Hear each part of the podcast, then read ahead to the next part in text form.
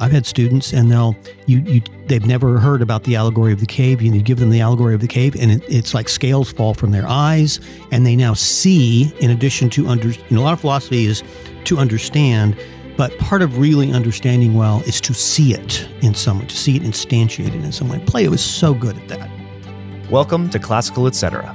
You're in the studio with Shane Saxon. Welcome to another episode of Classical Etc. Today's episode is about philosophy and philosophy in classical education. But before we get there, if you enjoy this show, feel free to subscribe to it, give us a like, follow along with us.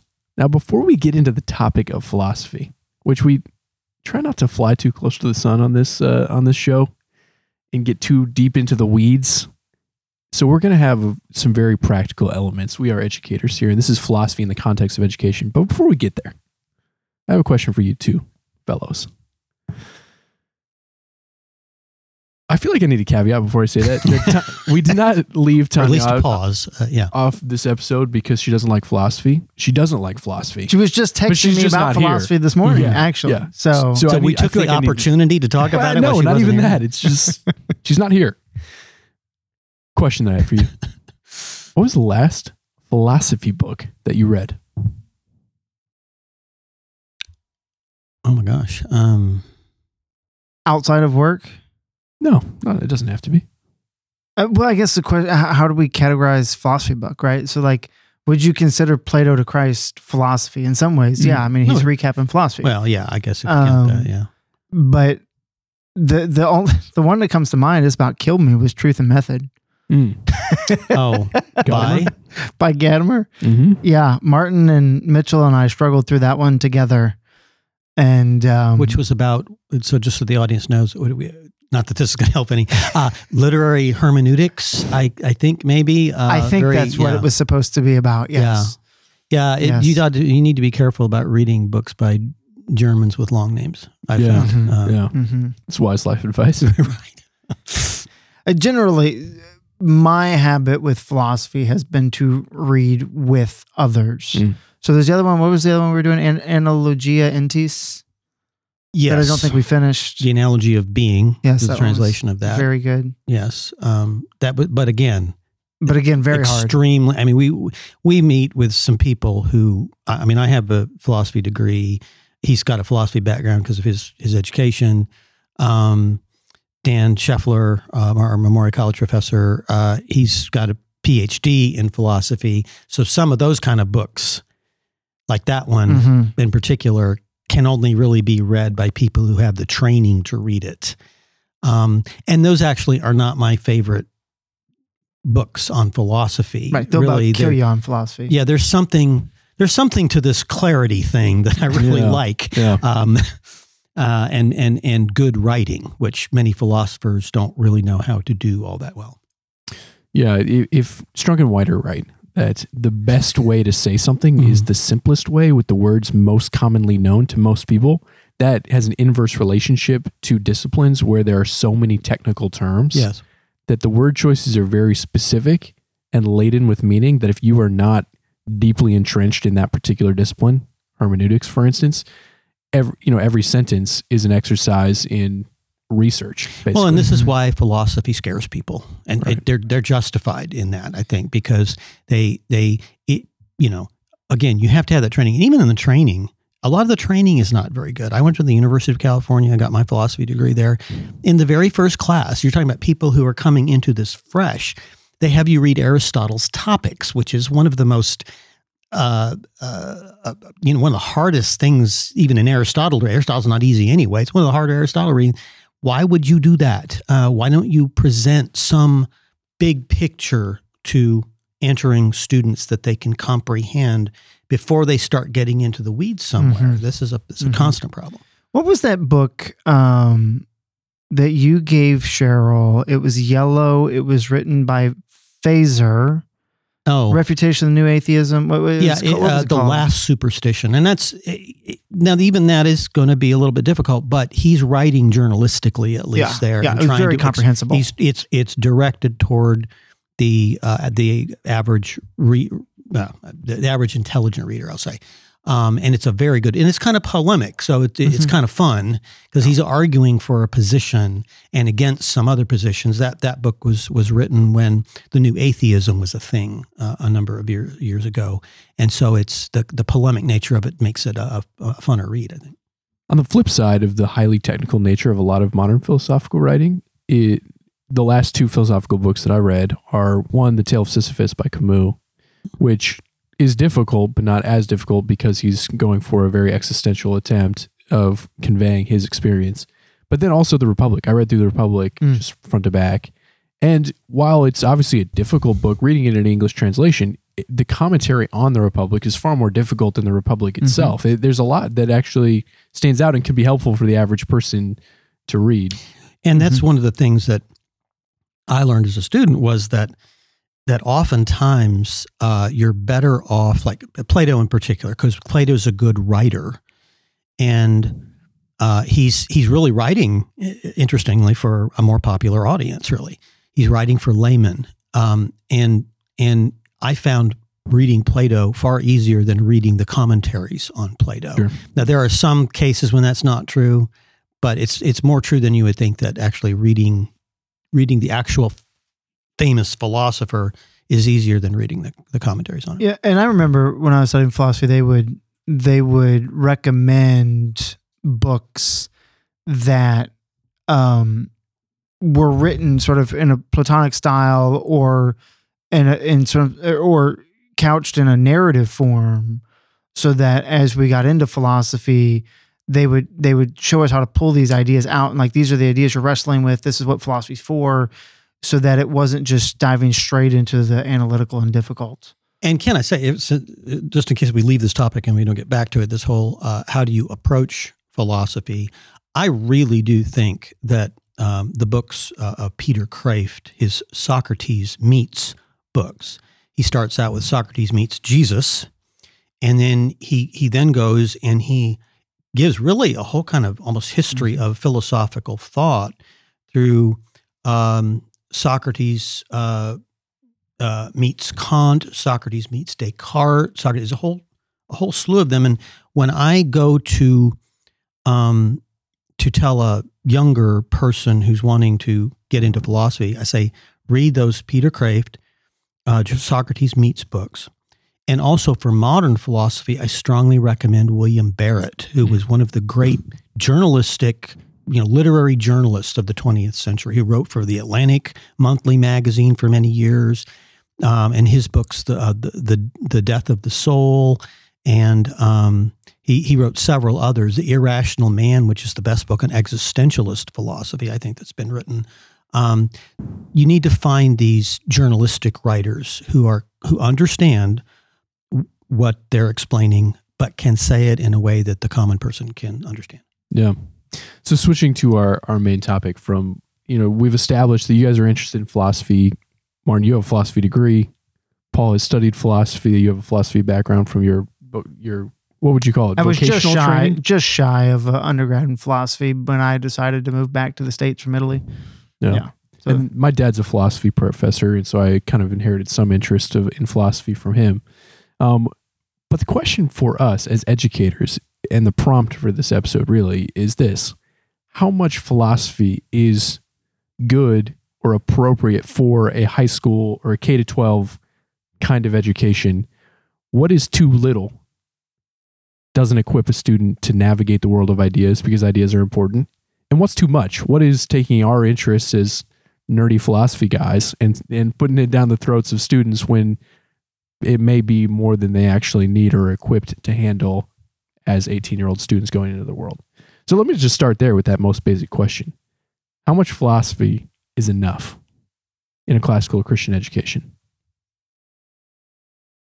Also depends on how we're defining philosophy because uh, you can you can include in the term philosophy like logic, right? Because that is that is a domain of philosophy that you need to you need to learn to reason well in order to reason about the highest things, right?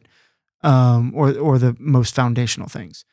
And so you know, in, in that sense, you know, we've always said you you've got to study logic. We, you, Martin has three programs, um, and so that's going to take you at least a year and a half, um, and also, um, so and and then this program that I've been working on for years, we've talked about for years, um, classical philosophy. That that's a one year course, but really before they've even gotten there, that's why I've said like material logic is essential before they even get there.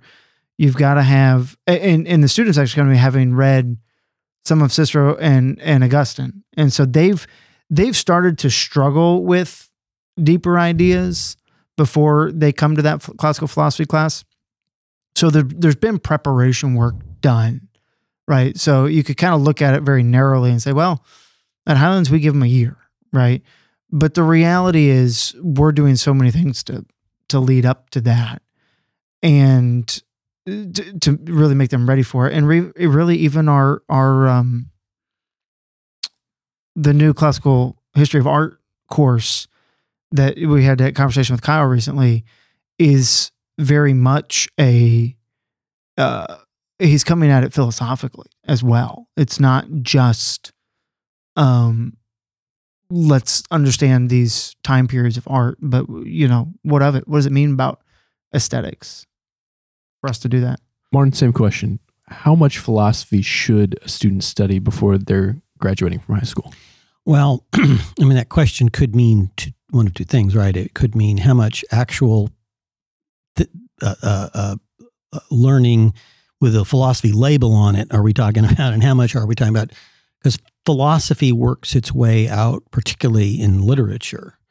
And so, some of the literature they would be reading will have some of this in there. And I, I really do think um, philosophy in a lot of ways is kind of a top down thing. And so I, I think that uh, younger kids specifically are, it, it's better that they learn from the bottom up than from the top down because they they, they haven't had a lot of experience in the world. And, uh, you know, you, you think of philosophers like Immanuel Kant, who never got out of Königsberg, Germany, ever. And yet he changed the world with his philosophy. And there's a few people like that.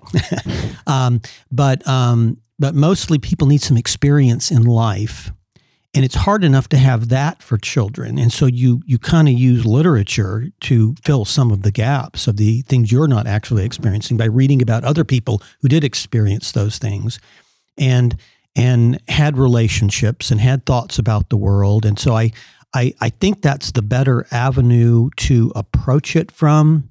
And and we're we're we we you know, it's a, it's a big job just to get that done on the K through 12 level. Uh, so I, I, think that that uh, if you if you were to do a you know actually an explicit philosophy course, I think it should probably re, be reserved for 11th or 12th grade, and and it needs to be pretty basic and maybe uh, have you know have maybe a, a survey, maybe take a survey approach to it. Just just have them deal with some of the basic ideas, the basic problems of philosophy, just so they know what those are. And you know, it's like a it's like a puppy; they need to chew on the toy for a while. And and and um, so I, I do think they're you you are somewhat limited because you again philosophy takes preparation, and mostly what you're doing K through twelve is preparation. And uh, and I mean, just to follow that train of thought, like I think there's absolutely a world in which you do too much philosophy in a K to 12 setting, right? Like you, if, if we say that you, you could make the argument that philosophical thought is sort, sort of a culmination of classical training, right? That, that you've, you've been so well trained enough that you can think about, um, being itself, right? Not, not just the, the, the, concrete things in front of you, but like what would be the cause of that thing and the cause of that thing, etc. But we're human beings, right? So we need we need the the literature and history is bringing in the human, right? But that's also going to affect our philosophy, the way we see the world. And so uh, I would say I, I would echo Martin on that. That you you know you reserve philosophy as philosophy 11th or 12th grade and don't try to do too much. And you know people don't do this anymore, but they did a lot of it when I was uh, when I was growing up, which is work on cars. You know, nobody works on cars anymore. You got to take them in now because they're all uh, computerized and componentized. Um, but you know, you you you first learn how to drive the car, Right. um, and then uh, then when you um, if you want to look under the hood to see how it works, uh, that's great. But first, you got to learn how to drive the car, and once you learn how to drive the car and what a car is for and the things that it does, then you can look under the hood and and and uh, see how all that is able to happen and fix it if you need to. Um, and so I think that you know, just metaphorically, I think we need a good metaphor to look at this. In your That's- that's, the one I'm throwing out. Philosophy Yeah. is the motor. Philosophy is the motor, but literature, Latin, traditional logic, Yeah. these are learning to drive the Yes, car. right. Yeah. Yeah. So, hypothetical question here. Imagine you're a person, given the argument you guys have made that the study of some philosophy is important. So, imagine you're a person who is committed to writing a philosophy course for Memoria Press and you haven't completed it. Is that is that justifiable? Or is there no excuse for that? Paul, question goes to you. I live in a human world, in a human world in which there's a finite amount of time, and in that finite amount of time, there's a finite amount of things you can do. Um, if you study philosophy, you, might know that, yeah, Shane. Uh, what is this? Zeno's arrow? I, I think, Zeno's I think. Uh. Aristotle has an answer for you, but I'll let, Um, let it slide. yeah, yeah. It's it, potentially it's all there. Yeah, that's right. right? It just hasn't been actualized yet. So, um, yeah, it's coming. It's coming. we're taping. We're taping instructional videos. You know, finishing up the books. It's it's it'll be here soon. So, as you were writing this course, as you were thinking about it, you were trying to prepare that one year of philosophy, capital P, Mm-hmm. that our students would actually be studying. What was it important that the students get into if they're if we're going to dedicate a year to philosophy? To me, Do you even remember you haven't worked on it for so long? Yeah. I have worked on it. I got a I'm asking you, recording what's in the tomorrow. I don't know that why you this hypothetically written. um, no, I th- there were two things. I I wanted a basic understanding of Plato and Aristotle, and but fundamentally, I wanted them to learn how to th- make distinctions, and, and if you can do that in a philosophical arena, right, I, you can you can think through anything. So to me, that that year of philosophy, it is getting them content, right? Eh, They hopefully they've learned the four causes of material logic, but they're going to understand how important that is once they've gone through that year of of philosophy. We're we're going to you know spend a lot of time in Boethius and seeing how philosophy gets worked out um, in in the Christian world and and and Aquinas. You know, there's a whole lot that they learn. But to me the way that course has to be taught where students you know the the, the videos we're making for it are different than our normal ones. We've got a, a lecture piece and a conversation piece because you have to struggle with it right? I can sit in front and have uh, of a group of students and have them regurgitate ideas back to me but that's not helpful right because when we're saying reserve this for 11th or 12th grade this is where these ideas are getting solidified in their heads where it's becoming part of them. It's something that they're going to take with them.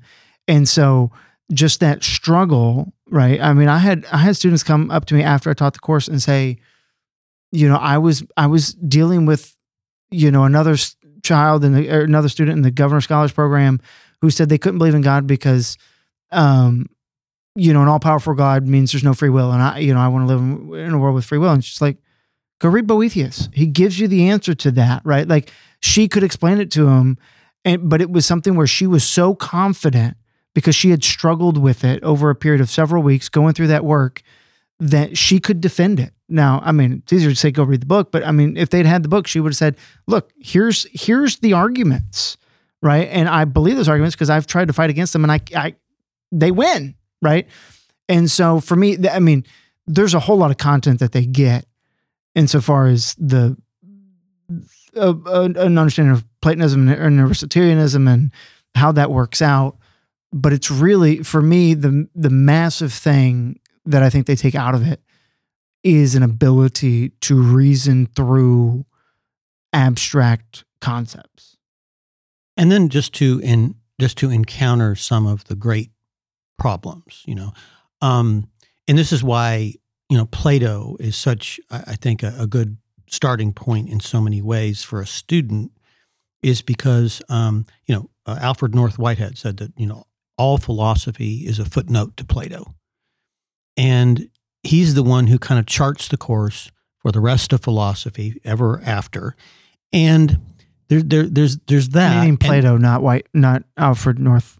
Yeah, uh, Plato. Yeah, yeah. Plato is yeah. So, um, and and then the way he explains something is very concrete, which is what you need. He will give an example of something. You know, he's discussing what is justice, and so he articulates the allegory of the cave. It's a story. He will tell you a story, and and I think this is, you know, it, that is the best way to teach is through illustration. And so Plato does that very well. And you know, I've, I've had students, and they'll you you they've never heard about the allegory of the cave. You, you give them the allegory of the cave, and it, it's like scales fall from their eyes, and they now see. In addition to under, you know, a lot of philosophy is to understand, but part of really understanding well is to see it in someone, to see it instantiated in someone. Plato is so good at that, uh, which is why I think really pedagogically, uh, Plato's Plato's always a good place to start. It's a similar question to Paul, but maybe broader. You wrote this article, Classical Education and the Cosmic Order, and seem to be arguing. This is published in Artis Librorum, you said. Mhm. So published there, and you seem to be arguing that there is something that classical education does philosophically that's helpful for people today. Could you kind of get into that? What is what are the, what are the assumptions of classical education and how they um, interact with today philosophical assumptions that many people have today, consciously or subconsciously? Well, I- I, think that um, I think that one of the things that you hear a lot about in discussions of classical education is is the what's called the transcendentals. Um, the the um, the ancient philosophers talked about this, and those original transcendentals were five. There were five of them. Uh, there was uh, the true, the good, the beautiful, um, uh, unity. I think and being, or I, I- I think I have that right. Um, but but we talk a lot about the good, the true, and the beautiful. Those are three of the original five transcendentals, and so uh, I think uh, I think the movement now understands that what it is doing is trying to articulate those three things and how they manifest themselves in the world. And so, um, you know, I think that, and I think that we're the only, uh, the only people really talking a lot about, about that. Those used to be things people actually talked about, and they don't really talk about that anymore in a popular way. And so I think we're just, you know, all the things that we do and all the programs that we have and in all the different subjects that ultimately we're trying to get to those three things. And, you know, Plato says, um, I think it's in the Republic, where he says that if you take the trajectory of the true and you draw a line where that's going and the, the good and the beautiful, that all those things, three things meet in God. And, uh, and, and so I think, I think in a Christian education system, this is very appropriate. This approach is very appropriate to that. Well, and I think it, you'd be surprised how many kids go through uh, a classical program, and at the end, if you ask them to uh, enunciate, maybe what does it mean that something's true? What does it mean that something's good? What does it mean that something's beautiful? You will still get because society is pervasive. You will still get um, pop culture answers if they haven't gone through some sort of systematic year where we've made all of that clear, right? And so even though we have maybe worked on forming their appetites insofar as what they perceive as beautiful, right? That there is harmony, that there's proportion, that you know, all these sorts of things, they'll still tell you that beauty is in the eye of the beholder, right? um, instead of the fact that there, the extra, there is harmony, there is proportion that we can point to, and um, you know, same thing with with the good and the true, and so it's important for us to, I think, really clearly lay that out and wrestle with that, so so that they can then look at the world they live in critically and evaluate it the light of what it really means um, what those transcendentals really mean. Yeah, because the, the chief modern problem with those three issues, the good, the true, and the beautiful, is they've all been, as Paul says, relativized. Uh, more, uh, uh, uh, aesthetics, beauty goes first. That beauty's in the eye of the beholder. Then morality becomes relativized. It's what's good for That's you. It's what's good. good for you. Yeah. It's good for me. It's what's good for me.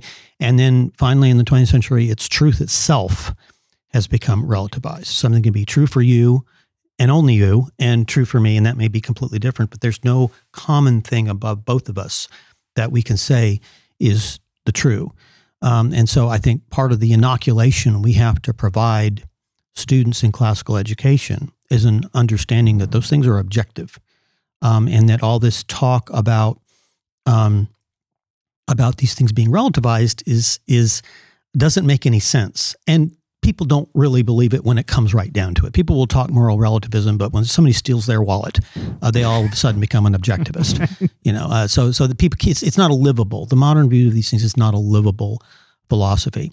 I also uh, wrote an article called uh, "What Is the Christian Worldview," where I I talk about this, and um and and I and one of the reasons I wrote this article, uh, "Classical Education in the Cosmic Order," is because I I'm proposing that this this term worldview it has this relativist ring to it, uh, and it's from the German Weltanschauung, and and it it, it, it means world picture or world. It, it sounds very subjective. Your worldview. That sounds very relativist to me, anyway, and I think to a lot of other people. And I proposed replacing it with the word cosmology, the the the study of reality. Right. Um, and to me, that's a that just seems like a lot less uh, subjective term. I probably will not succeed in in getting anyone to agree with me, but I'll, I support Martin. You have my vote. um, but the one thing I was going to bring up because you asked that question about this course, which is not yet finished. The fundamental question that we ask there is, what is the first cause? Hmm. And so Martin talking about how you know with Plato, with the true, the good, and the beautiful, they all end in God. That's where we're going to end up. But we but we get there by asking questions about reality, um, and where fundamentally we have to come to a first cause, and that first ca- cause being God. So it, it it's a um but then you end up in something which is outside of you that you have to submit to you have to subject yourself to and say okay that that um is something bigger than me. It's not i don't get to define my own truth. And so that's in, in that course that's the fundamental question through the whole year. You both have been talking up and up to a subject that, i- in my upbringing, would have been called apologetics. You know, they would say every high schooler needs to take some apologetics so they're equipped to face the world. At Highlands Latin School, we have an apologetics metaphysics year. Do you think that that philosophy addresses that apologetic concern, or why do we use the word philosophy? Why do we spend a whole year on philosophy rather than a whole year on apologetics? well we actually spend a whole year on philosophy which that you know which is a fundamentally could be called apologetics because you end up with a knowledge of uh, that God exists, right? But we the the year we the next year where we study classical art, the history of art, the they also spend a semester doing apologetics proper, if you will. But that year of philosophy has given them foundational tools.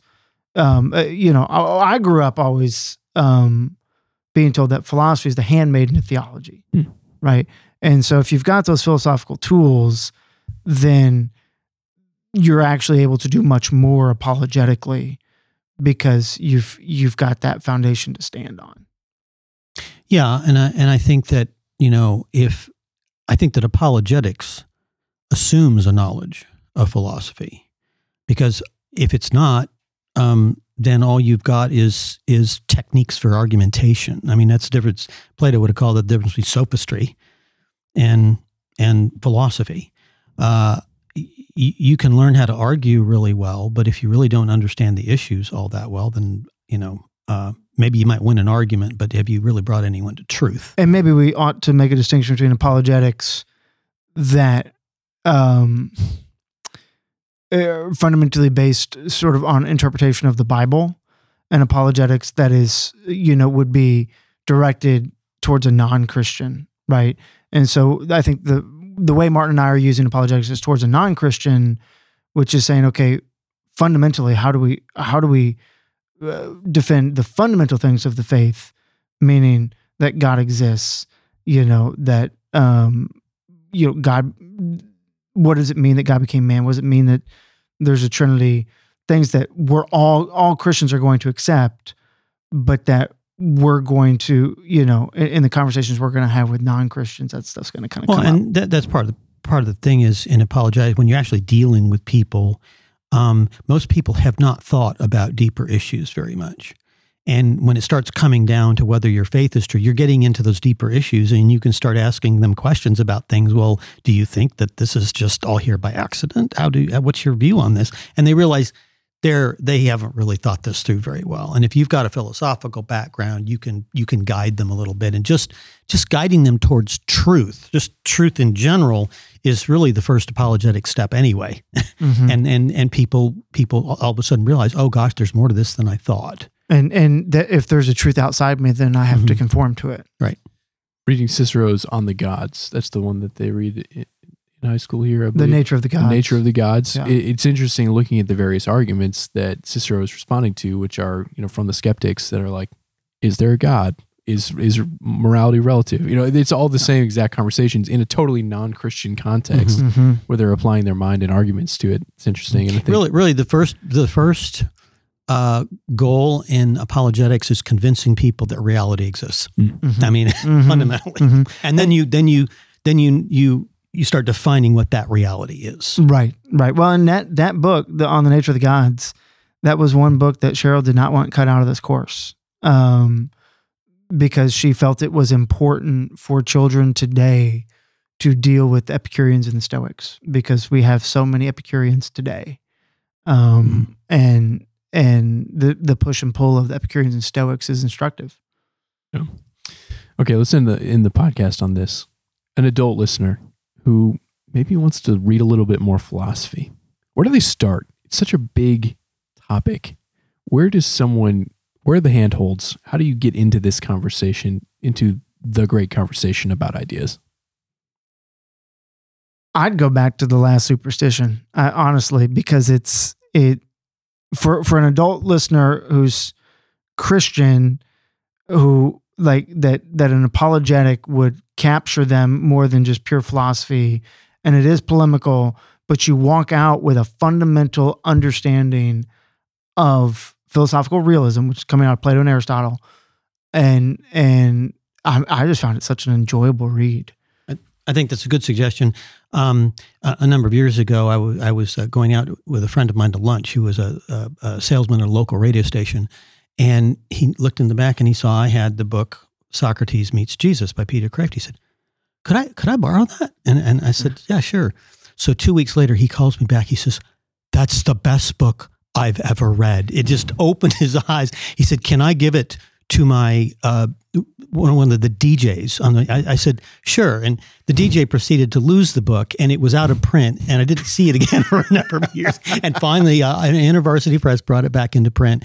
Uh, I, I agree with Paul. Uh, I, I think maybe Socrates meets Jesus is a is a more uh, simpler read Mhm. and then then Mhm. read that but I, w- I would strongly recommend Socrates meets Jesus by Peter Kreeft I would recommend anything in the Platonic dialogues But Mhm, that that was. too. I'm glad you brought that up. because they're they're actually much easier to read than you would think, and there's great storytelling. And you know, Socrates' uh, apology is a really The- interesting read, especially for a Christian. And, a lot of a lot of philosophy programs will start in the Mhm. apology as well. Yeah, that's a great. That's a great one. Um, but you're More. right. They're just they're very readable. very readable. like I, I, nobody should start with Aristotle. No Right. You every, you should start with Plato if you're going to go read a primary source. Um, Plato's a very good place to start. Yeah. Well, hopefully there are some people who like philosophy who have listened to this point. And for all of you, I thank you. And thank you all for having this conversation. We'll see you next time. Thank you so much for listening to this episode of Classical Etc. You can find us on Spotify, Apple Music, or wherever else you get your podcasts. If you liked this episode, consider leaving us a positive review and sharing it with a friend. A huge thank you to the Memoria Press Podcast Network for hosting our show. Be sure to check out all the great podcasts there. As always, I'm Shane Saxon. Thanks for listening, and I'll see you next time. You've been listening to the Memoria Press Podcast Network, providing a classical Christian perspective on the world of education. To learn more about Memoria Press, visit us at memoriapress.com. To connect with us, find us on Facebook, Instagram, or Twitter. Thank you so much for listening, and we'll see you next time.